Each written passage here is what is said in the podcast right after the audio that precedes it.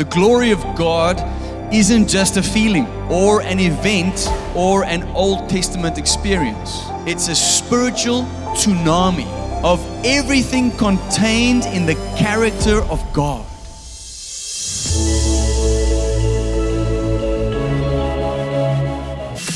Hello and welcome to the LoveKey Church podcast, where we share our church's message of the week.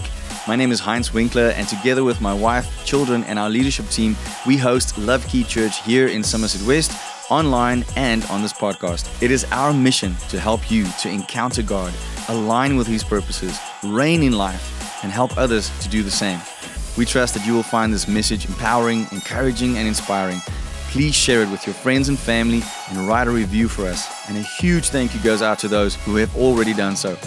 May you be thoroughly blessed as you listen to this message.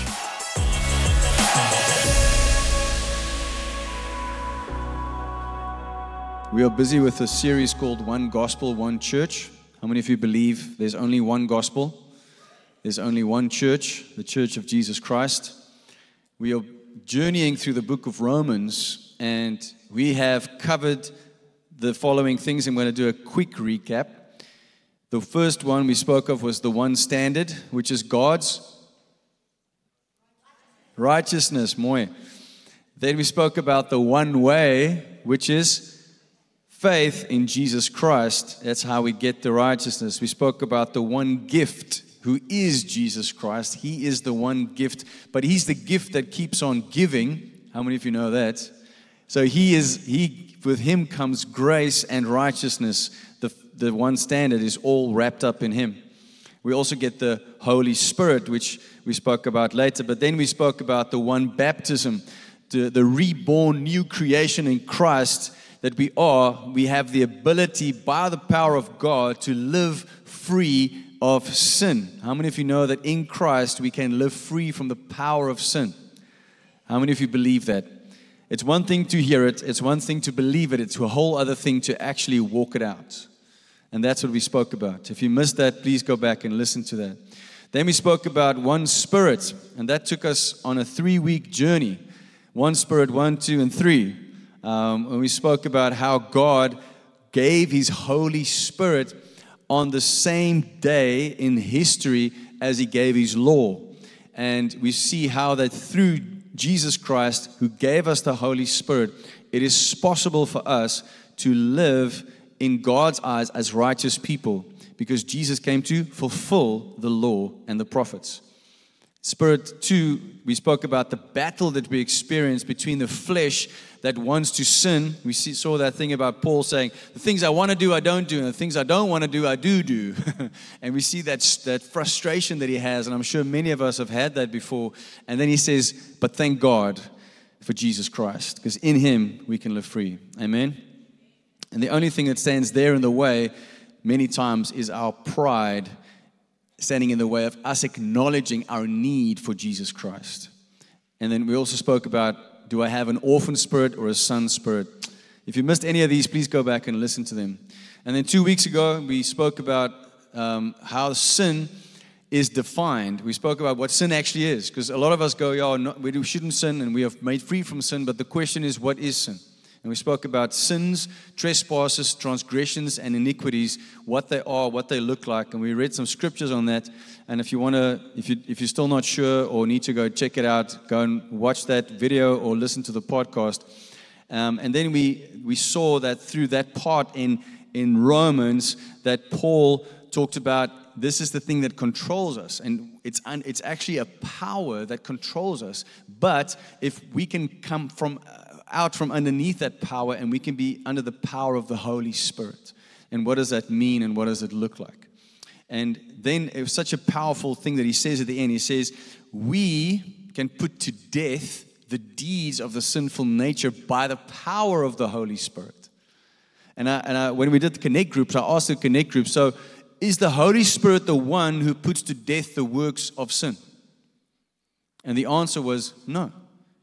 You I are the ones who put to death the works of sin, but by the power of the Holy Spirit.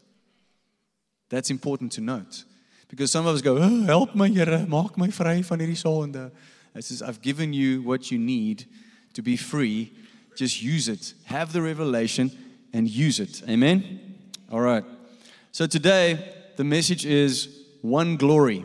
We're going to talk about one glory, which reminds me when um, in my early days I did a, a musical in America, and the one song I sung was One Song Glory. this is not that. This is, this is the glory of God. Um, I do have a picture of it. I can show you. One glory. Can you show it, Yanni? Today's message is entitled One Glory, and we're gonna we're gonna we last we ended off at Romans 8:14, and we're gonna pick it up at verse 15.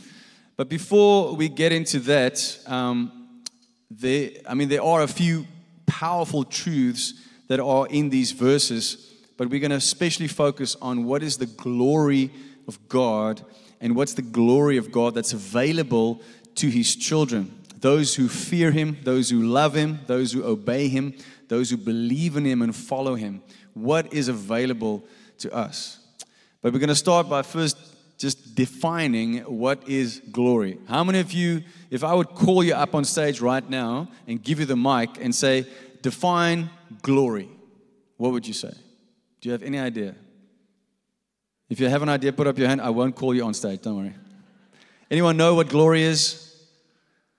Anyone know what the glory of God is? All right, so it's good to be doing this because there's not many hands that are going up. Amen. All right, so there's a beautiful word in Hebrew. Um, I think it's pronounced kavod. It means importance, weight, or heaviness. The glory of God is the weight, the heaviness of God. Another translation um, takes it from the Latin, which means which is gloria, which means fame and renown.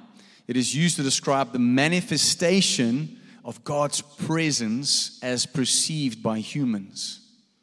The manifestation of the presence of God.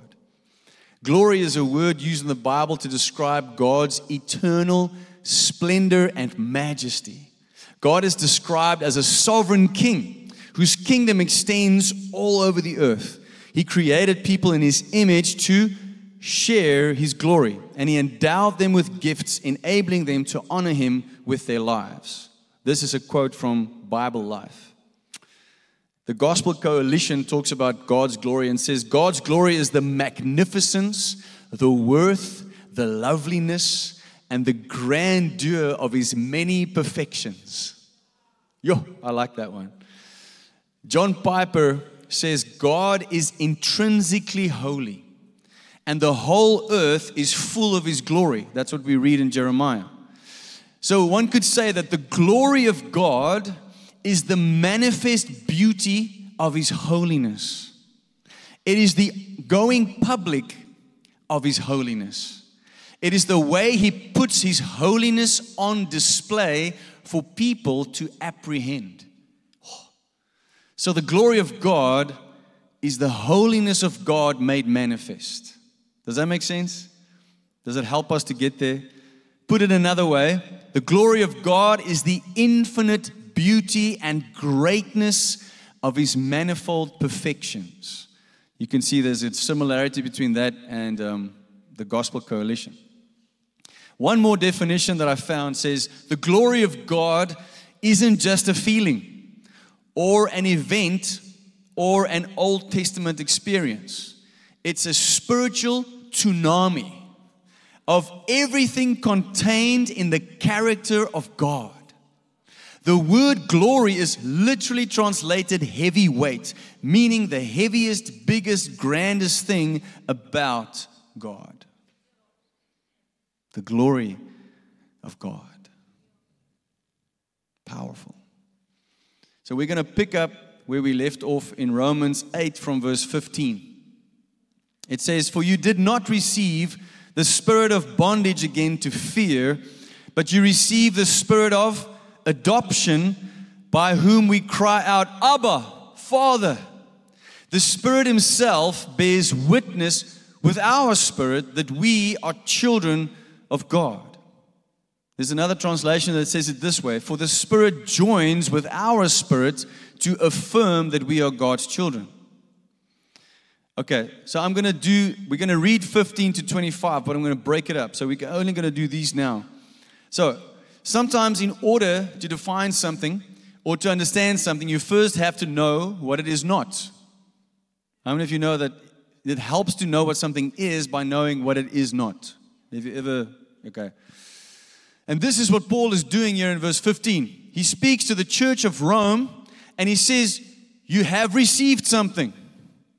But then he starts by saying what they have not received. So they need to be clear.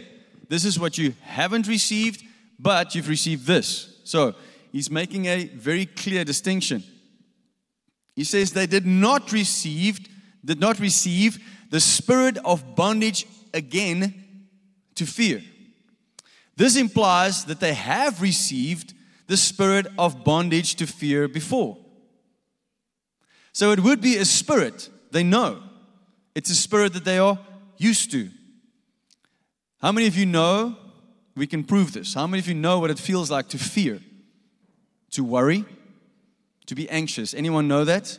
Okay, so you know what the spirit of fear feels like.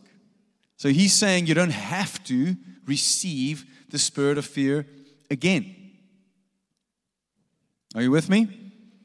So, what he is saying, how I'm seeing this, is that he says there's been a shift, there's been a change. Things are no longer the same. It's no longer what it used to be. Are you getting that?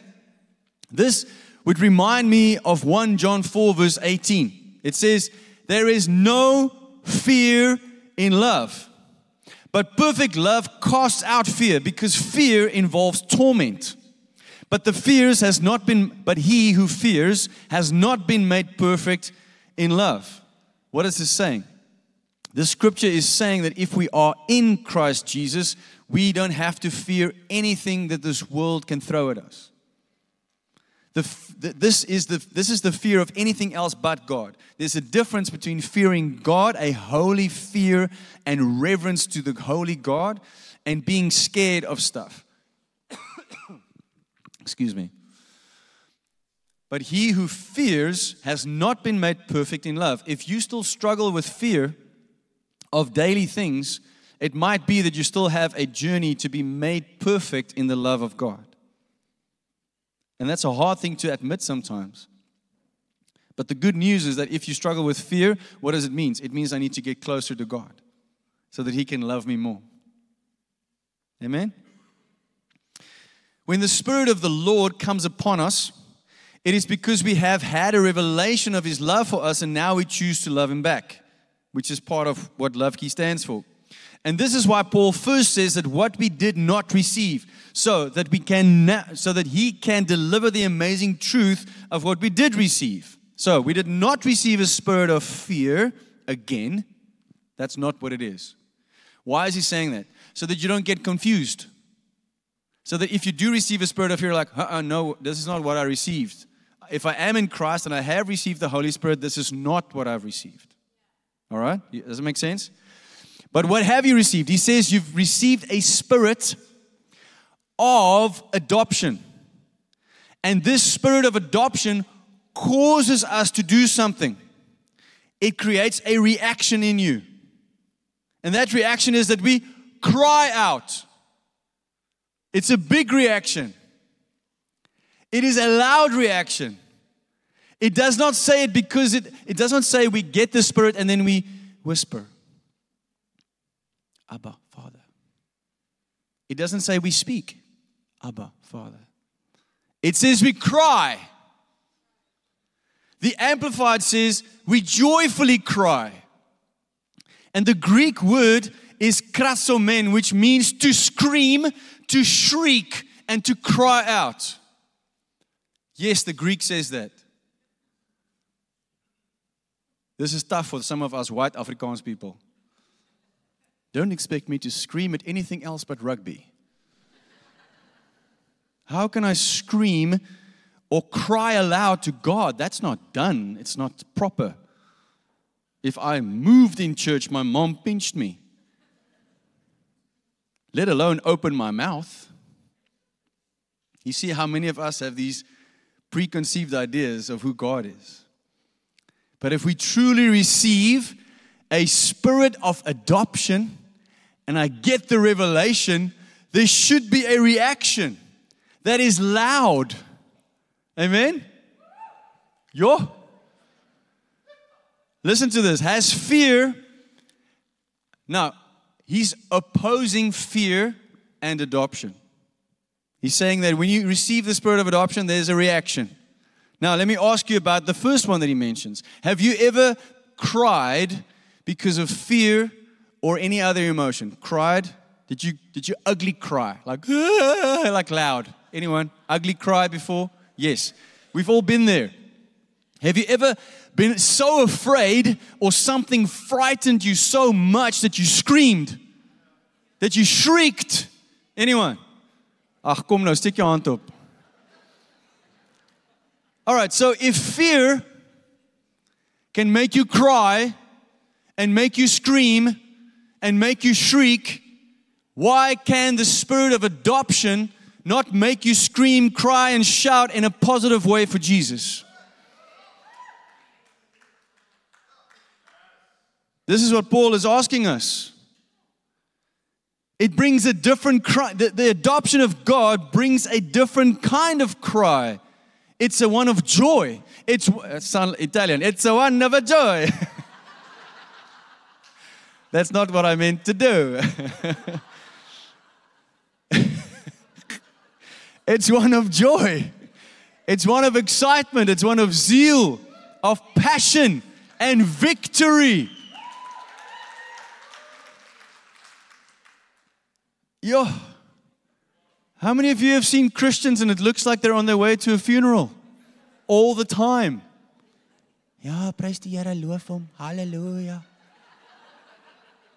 Ons gaan hemel toe, ja. Ons is baie opgewonde. Oh my word, I don't want what you have. How many of you have met someone that is so so part of who God is that they just love and grace and peace and joy just comes out of them and you go, "Wow, I want what you have." Some of us might be the cause that no one wants to come to, to church. When I look at your face and I hear what your mouth says, it's like, what? You love Jesus, but it looks like, let's not go into that. But let what you really believe show on your face. Amen? My wife and I have all had our experiences, me with shows and speaking in front of people, her with speaking in front of people. And sometimes you look at the crowd and you go, this is not going well. Because if I gauge based on your faces how my, how my sermon or my speech or my show, is going, it's not going well. I mean, uh, Aletté once had at, at an event where she, she's like, when I'm done, I'm leaving out the back door. I don't want to see anyone. They hated this. And then she quick, she went to her table afterwards, and the people came. Like, that was amazing. That was the best talk I've ever heard in my life. And she was like, "Can you tell your face that?" Because I'm standing here looking at you, and all I see is this.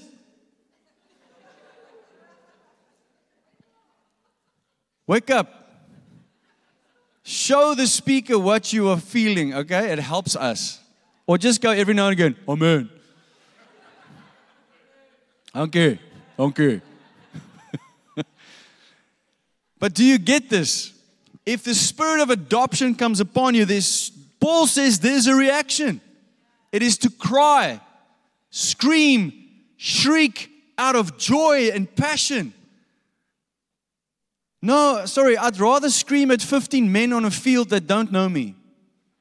When they take a rubber ball and put it over a line, then I'll go, ah, yes!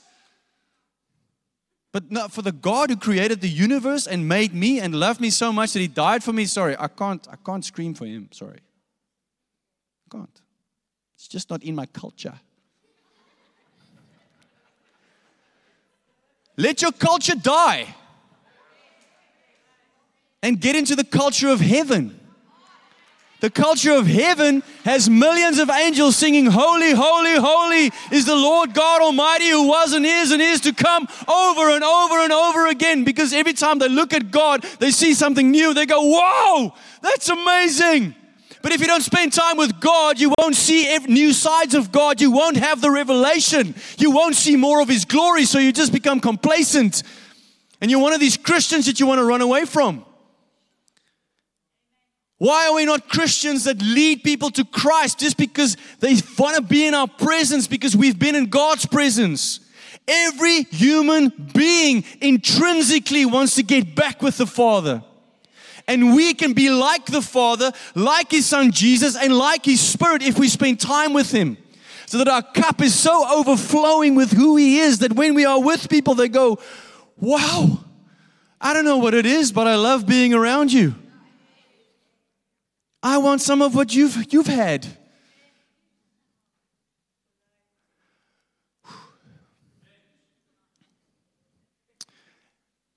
So, what do we cry? What do we scream when the spirit of adoption comes upon us? It's the word Abba, Father out of the life changing revelation we receive when we hear the one gospel for the one church about the one standard we can step into by the one way, faith in Jesus Christ, through which we receive the one gift, Jesus Christ Himself, and through Him we gain access to grace and righteousness and the Spirit of God, the Holy Spirit, the one Spirit, and through Him we receive the revelation that God is our Father. that, that ushers in the spirit of adoption, and this revelation hits us, and we cannot but cry, scream, Wow, Abba, Father, thank you.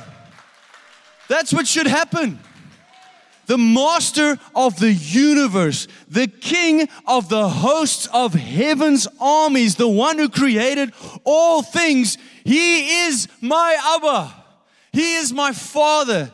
He loves me like a daddy. I should be going, woohoo!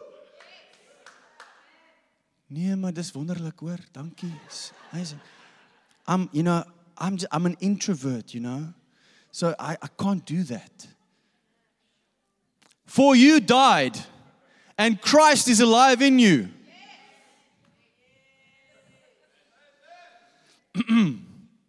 There's nothing against the introverts.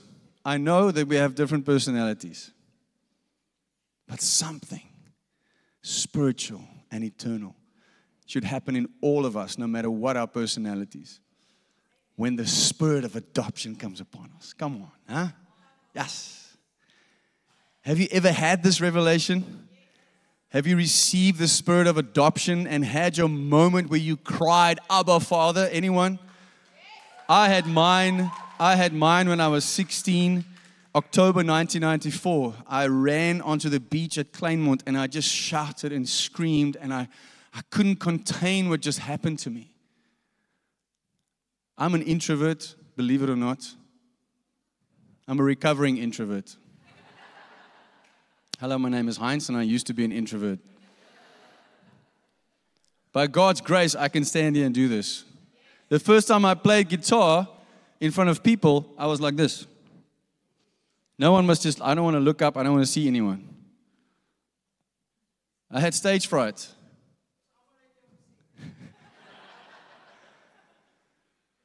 This is God. This is what happens when you spend time with Him. You die, and He comes alive, and something else changes and happens.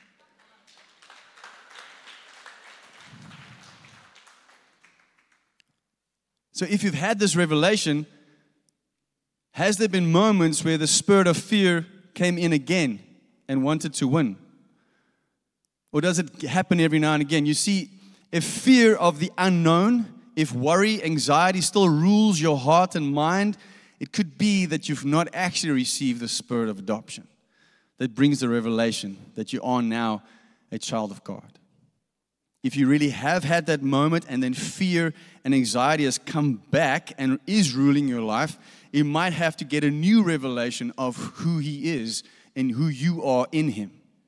Because the enemy will keep coming back trying to distract you trying to tell you that no, no, no, the stuff you're fearing is more important and bigger than what God is. But it's not. Amen. My daughter, Alana, when she she feels safe when she's in my arms. That's that's her favorite place to be.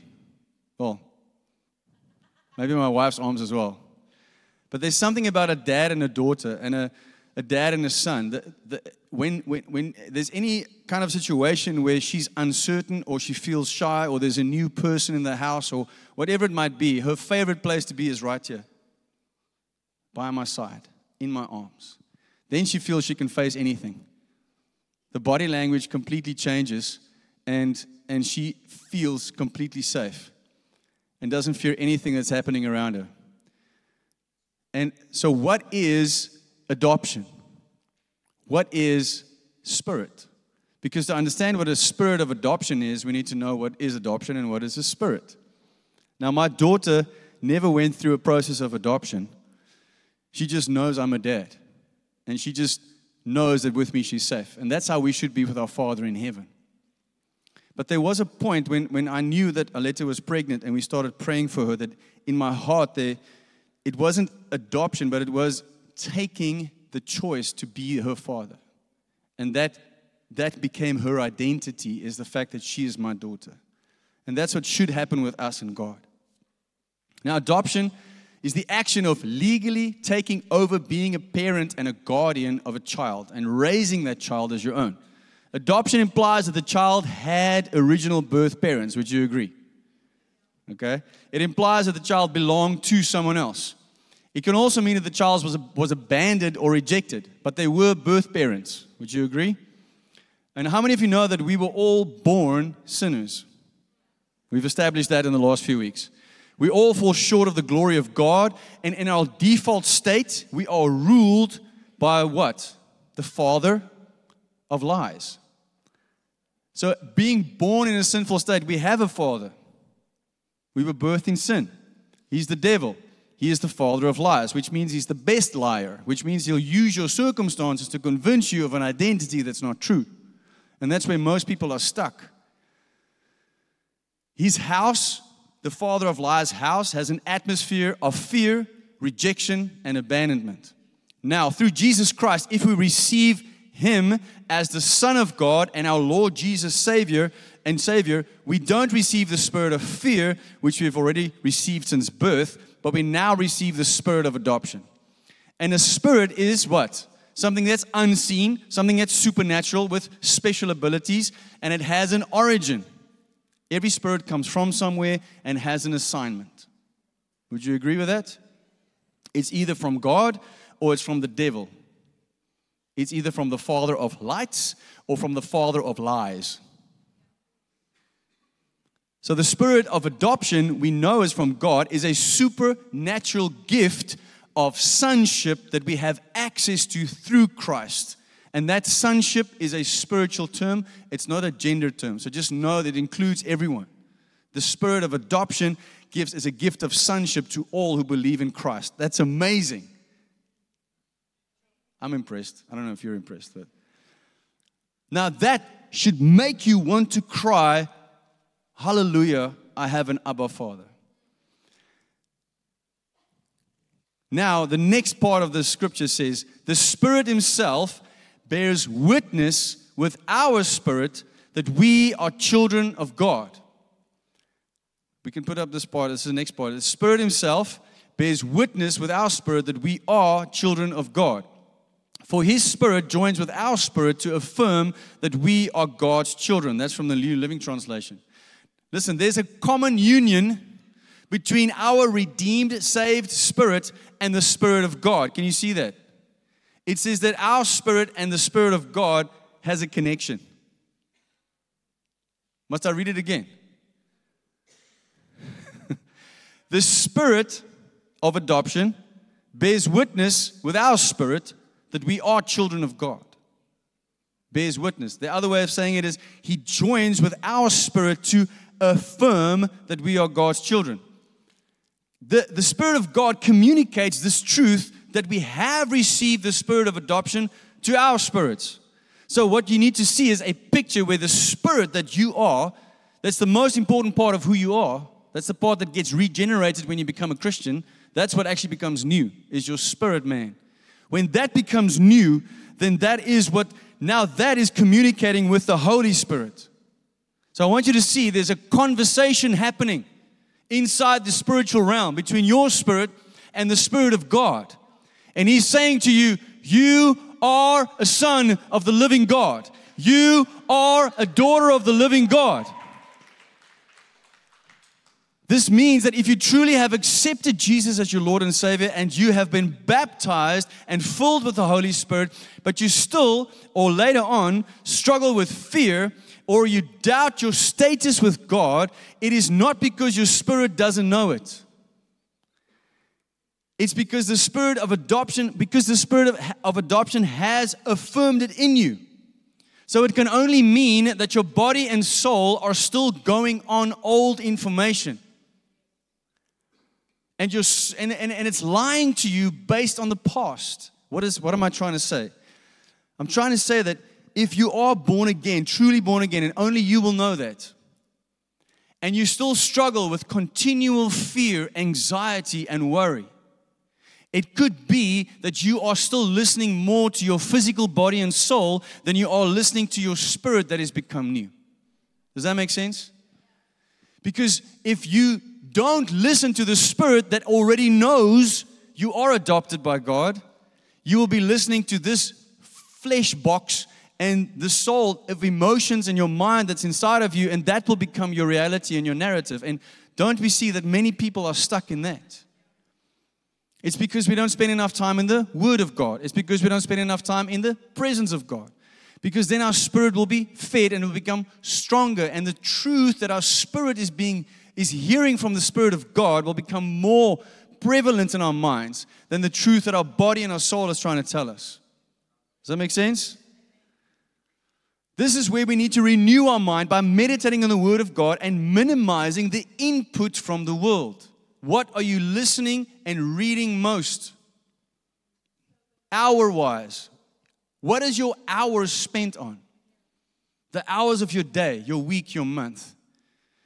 Because out of the abundance of the heart, you'll see what's really going on. You see, the heart's part of the soul.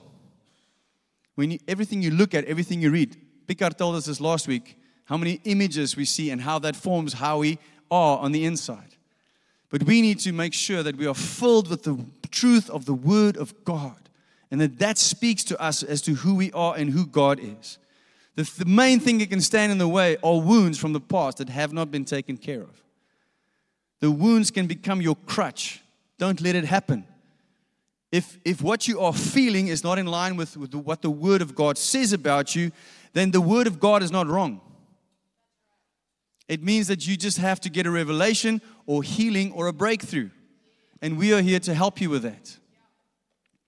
This is amazing. This is amazing. This is where truth brings us from a place of brokenness and worry and fear and takes us to the freedom what it means to be adopted by Jesus Christ. But can we just take a moment again and just go, wow, the Spirit of God communicates with my spirit. Let that just sink in because I think some of you didn't know that before today. And maybe you thought you knew, but you don't really have a revelation. But let, let that become a revelation. Amen? All right, now we continue with Romans. It says then, and if children, then heirs, heirs of God and joint heirs with Christ. If indeed we suffer with him, that we may also be glorified together. There's that word glory. We serve a glorious Father in heaven who has given us access to his glory. Yo. Okay. So Paul is really good at building an argument and teaching principle upon principle. Have you noticed that? He's building, he's building, he's building throughout the whole book of Romans. We've been seeing that now. He has now established that those who are born again are children of God through the spirit of adoption. And now the legal implication kicks in. What is the legal implication of a child who did not have a father but now has a new father? the legal implication is that you are now an heir of that person. That father is now legally your dad, and whatever belongs to that father now belongs to you. And not just that, by implication, you are a joint heir or a co heir with Jesus Christ. if the church can really get this, everything will change. I just told you what Paul told us, which is that God, who created everything, made you his child through his son Jesus Christ. And because you are his child, you are an heir. See, most of you think, man, I wish I was an heir of Elon Musk or Jeff Bezos or whoever has the most money in the world. I would like to be their heir because then I could get their money. But through Jesus Christ, you are an heir to the one who made that rich person and gave them everything they have. You're an heir of the one who owns everything, holds everything, is in charge of everything. Some of you are hearing me, but you don't believe me. And, and I know this because if the church really got this, then the world would look different. God has made this available. He says you are an heir and a co heir with Jesus Christ. What is an heir? A person legally entitled to the property or rank of another after that person's death. It's also a person who inherits and continues the work of a predecessor. There's property and there's work that can be inherited by someone who's an heir. So, through Jesus Christ, Born again believers are people who are legally entitled to the property and the work of God. Put more spiritually, believers have co ownership, access to everything that belongs to God and that Jesus has received. Co ownership with everything that belongs to God and everything that Jesus received. I have a whole sermon about all things so many scriptures upon scriptures upon, upon scriptures that talks about how Jesus has all things. Everything has been given to him. God made everything and holds everything together, and He made it through and for and to His Son Jesus Christ. We get this from multiple scriptures. Who is the firstborn of all things and is preeminent in all things, who has all authority in heaven and on earth, who has healed the sick, cast out demons, and raised the dead. We are heirs and co heirs of them. You don't get it. If you got it, you would be screaming, Abba, Father. We are heirs and co heirs of the master of the universe and his son. Wow, let that sink in. Can we thank God for that? Can we just give Him a praise offering and go, wow, Jesus, thank you, Jesus. By you, this is possible. Now, that, that, is, that is the nice part of what Paul is saying. You are heirs and co heirs. Yes, thank you. I would like to stop there. But then it goes on to say, if. I don't know if you have been in this church for a while? You know that I've spoken about many if and then moments in the Bible. If, then. This is one of those, one of the big ones. He says, If indeed we have a party, are comfortable, have every convenience possible, have more than enough money, suffer. If indeed we suffer with him, that we may also be glorified together. There are conditions to being heirs and co heirs, and the condition is to suffer with Him. We get this great promise. The spirit of adoption by which we cry, Abba, is ours. We are His children, and if we are His children, we are heirs and co heirs. But there's a caveat, a proviso, a condition, and that is if we suffer with Him. And then it hooks a new promise. We are glorified with Him. I believe this speaks of covenant.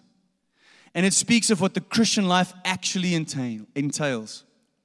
Covenant, because when you are in covenant with someone, it is a 100%, 100% commitment for life from both parties. It is not a contract. A contract is 50 50. I get out if these clauses are not met. I get out if I don't like it anymore. I get out if you don't do your part. That's a contract. Covenant is 100%, 100%. Jesus has already given all. will we give all? Will we come on board and say 100% commitment of, of my life to Jesus Christ? And because whatever what happens in a covenant is that whatever your assets and liabilities are, I inherit them. And whatever my assets and liabilities are, you will inherit them.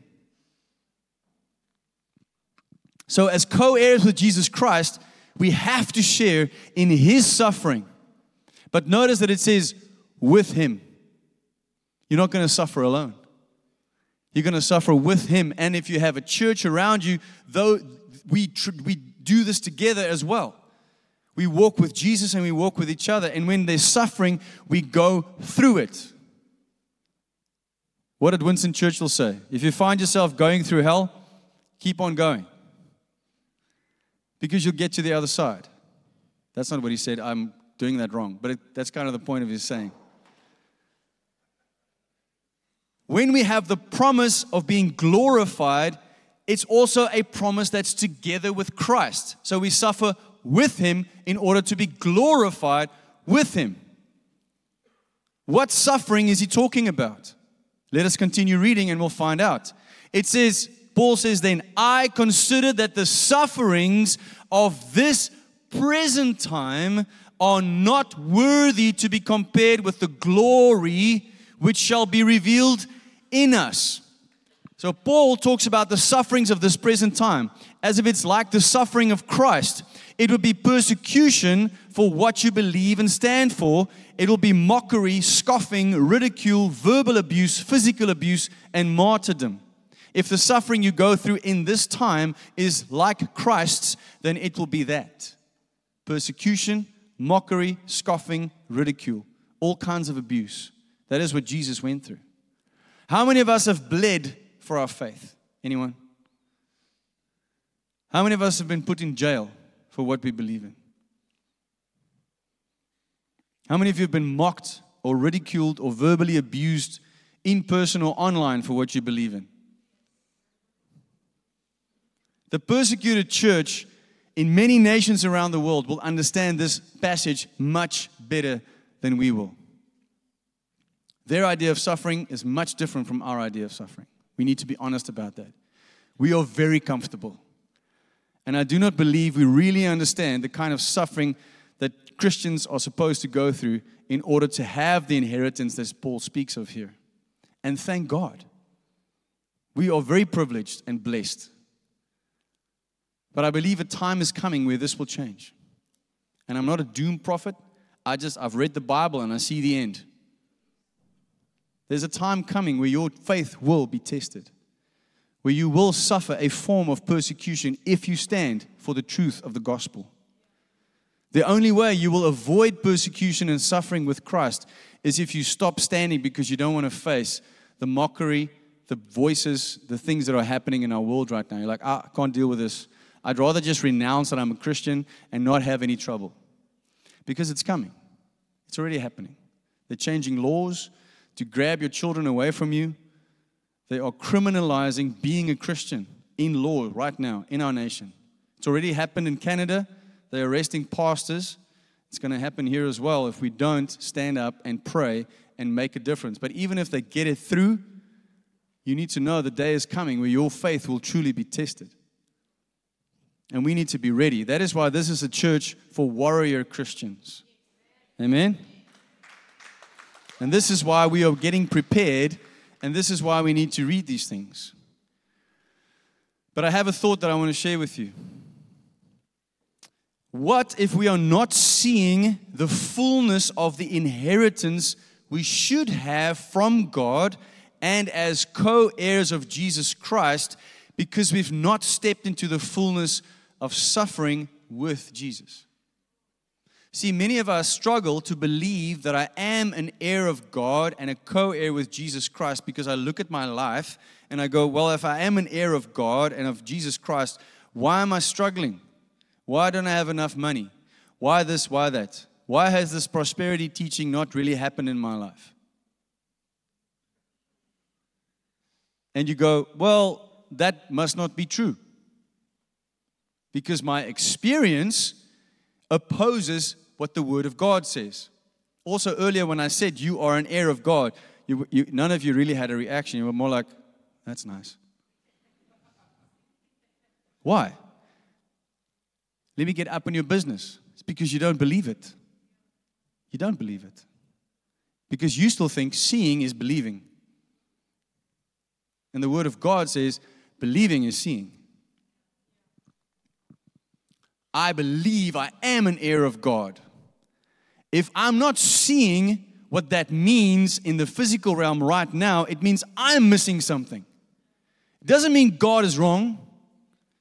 This is a pattern that I see in the world right now. Oh, but my experience. Oh, but my feelings. Oh, but my circumstances. So God must be wrong. No. The Word of God stands. The Word of God is infallible. It is the Word of God. It is written by the Holy Spirit through men. It will stand the test of time. There's been many Christians before you, there probably will be after you as well.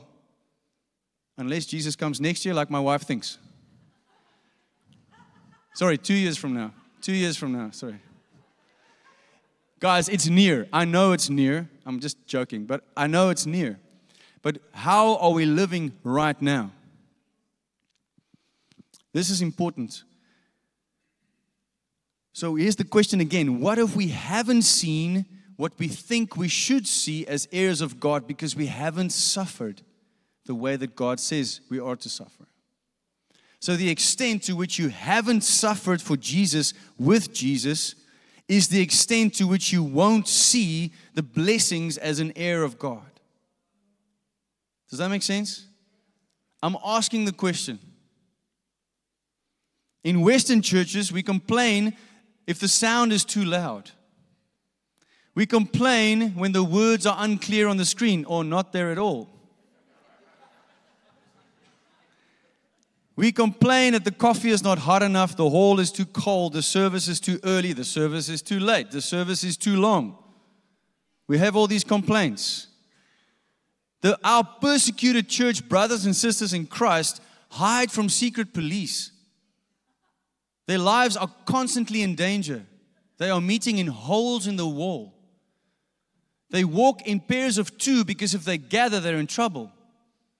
Some of the churches in underground China, the pastor prays and asks Holy Spirit, where should we meet? The Holy Spirit gives him a download of where they should meet. He doesn't tell anyone. He just goes there. The church knows by now they should pray the same prayer. They all get the same download of the same location and then they meet there. This happens over and over and over again. People get upset with me if I don't change the address for this place quick enough.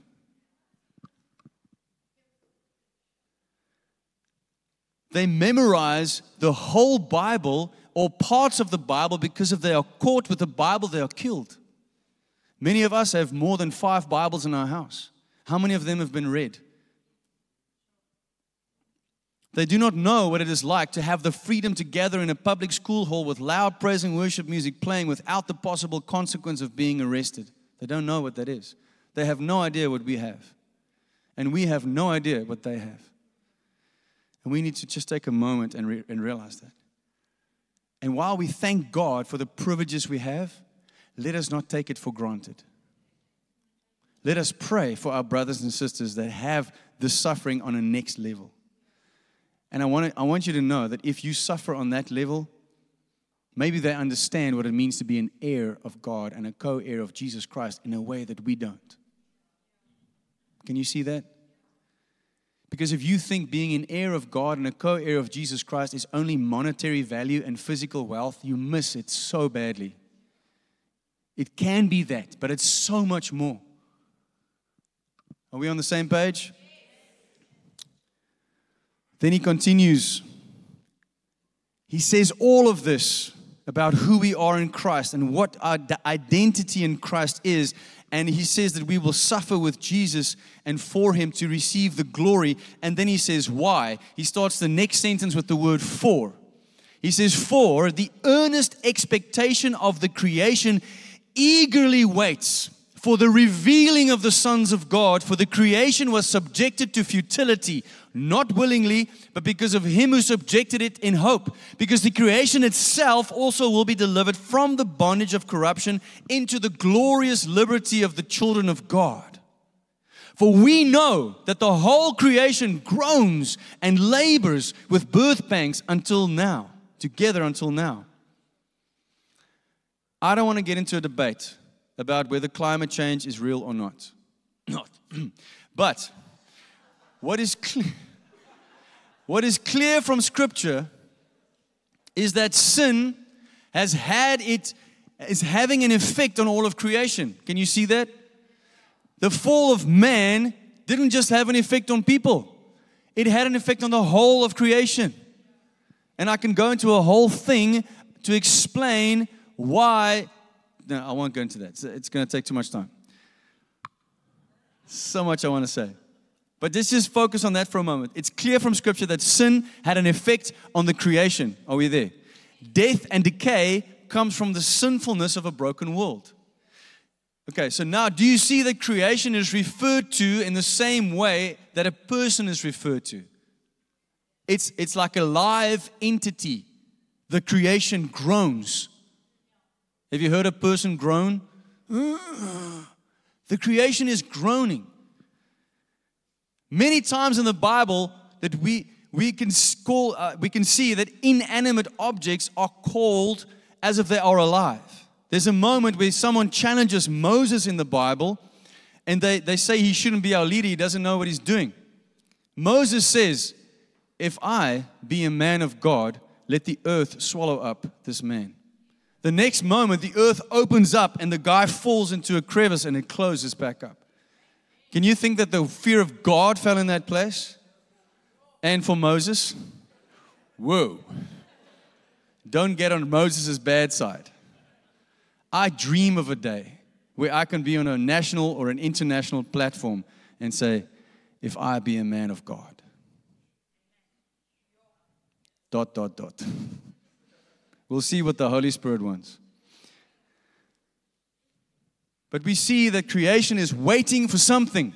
It is groaning and waiting for something. What is it waiting for? It's waiting for the revealing of the sons of God, the children of God. It's waiting for the revealing of it. What does it mean? It means that it's not revealed yet, or not to the fullness that it can be revealed to. These who we just heard have become children by adoption. They are the hope of the creation for deliverance from the bondage of corruption into the glorious liberty of the children of God. There's a glory that awaits us, the glory of God that's a promise for us as the children of God. This same glory is only accessible by creation through us. Can you see that? It's not Greta Thunberg who's going to save the planet, it's Christians.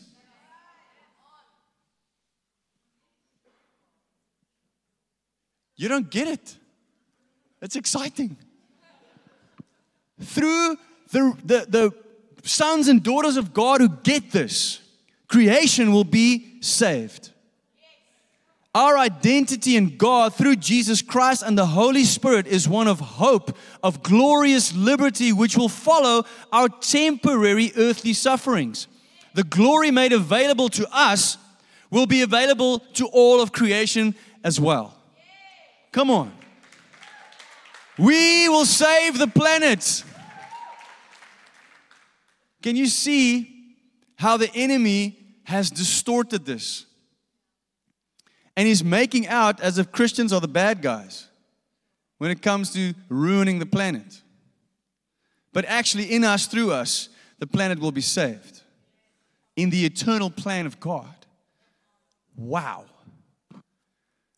I'm having a great time. Are you guys still good? Okay, we're going to do the last few verses. Are you still with me? All right. Paul then says, Not only that, I love it when he does that. But we also have the first fruits of the Spirit. Even we ourselves groan within ourselves, eagerly awaiting for the adoption, the redemption of our body. For we were saved in this hope, but hope that is seen is not hope. For why does one still hope if for what one sees? But if we hope for what we do not see, we eagerly wait for it with perseverance. I love it when Paul does this. It's like a very mark ad. He says, But wait, there's more. You've had all these promises, promises, promises. And he says, Now there's one more promise.